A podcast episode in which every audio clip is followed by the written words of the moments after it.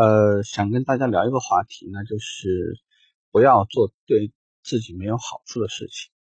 呃，我希望呢，你在听这句话的时候，不要单纯的认为好处就是钱，好处就是呃意外之财，或者有一些就是呃不给钱不干事那种心态。我们说的意思就是说，其实不管做什么事情，它都一定有好处或者是坏处，很少有事情说一定是中性的。哪怕就是吃个饭，吃个饭也有摄入营养，对吧？那它的坏处呢？吃多了你就会肥胖。那体育呢？好处是什么？可能能让你这个强健体魄，对吧？可能可以使你的心脏的负荷，或者说你的肌肉更加发达，或者说呢，使你的那个整个身体的状态啊，包括自己的活力可以体现出来。那坏处呢，也有可能会有运动疲劳啊，也会有运动损伤啊，也有可能因为起早了没有注意。然后就就着凉了呀，其实是会有很多任何事情，它一定会有两面性，一定有两面性，所以就希望大家考虑这个事情的时候是这样的。那么好处指的是什么？直白一点说，比如说吧，有一个人是吧，他这个喜欢抽烟，他做了一件事情就是在人群当中，他妥妥的把这根烟抽完，他舒坦，但是他对我们有好处吗？没有。它给我们带来的坏处，我们吸二手烟了，对我们的身体有影响了。那对于我们来讲，我什我什么叫做说不要做对我们自己没好处的事情，就是尽可能减少损伤我们自己身体的，影响我们自己名誉，会给你自己的这个整个的人生轨迹画上很不好的这这么一笔的，或者呢，有的时候做一些呃叫做。损人又不利己的事情，因为不管你做什么，有可能说我们刚刚到一家 4S 店，我给别人打杂，我给别人复印，我帮别人洗车，我帮别人把车开到这个交车区，我帮客户完成一些非常非常基础的工作，这个有没有好处呢？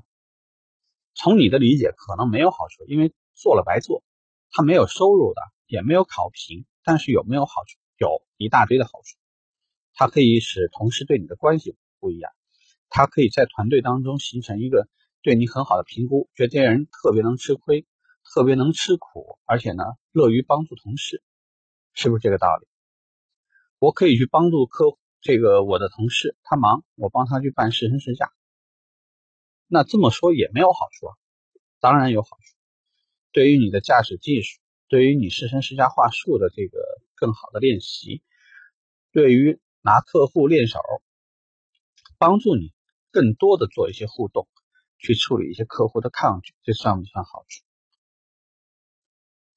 再加上我们刚刚说的，这同事的话呢，也觉得欠了你了，也许呢某一个时间就还了。所以为什么我们讲呢？人在做，天在看。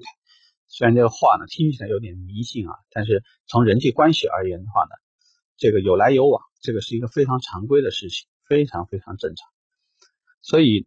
做任何事情，只要这件事情可以指指向的是一个积极、健康、好的那个方向，它就一定会带来一个好的结果。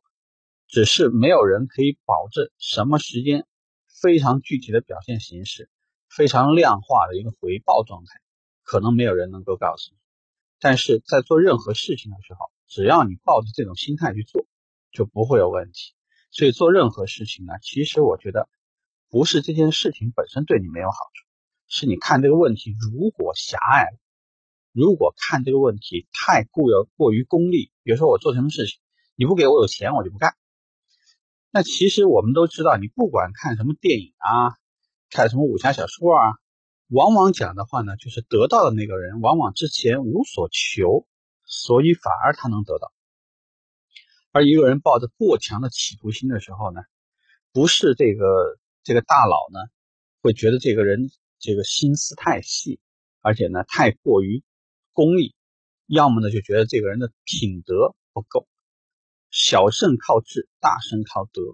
所以我还是非常建议，如果你刚刚进入车行，初期的时候呢，也许会有很多你看不到利益的一些事情放在你的手上，有可能很多时候就是出于一个信任，把一件事情交给你做，但做了这件事情。从利益的表现上来讲，它是没有的。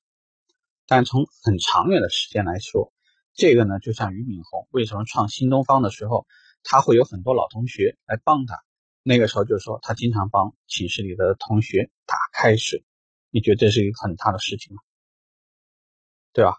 所以从这点说呢，人生还很漫长，这一年呢刚刚开始，所以你做任何事情的时候呢，吃亏是福。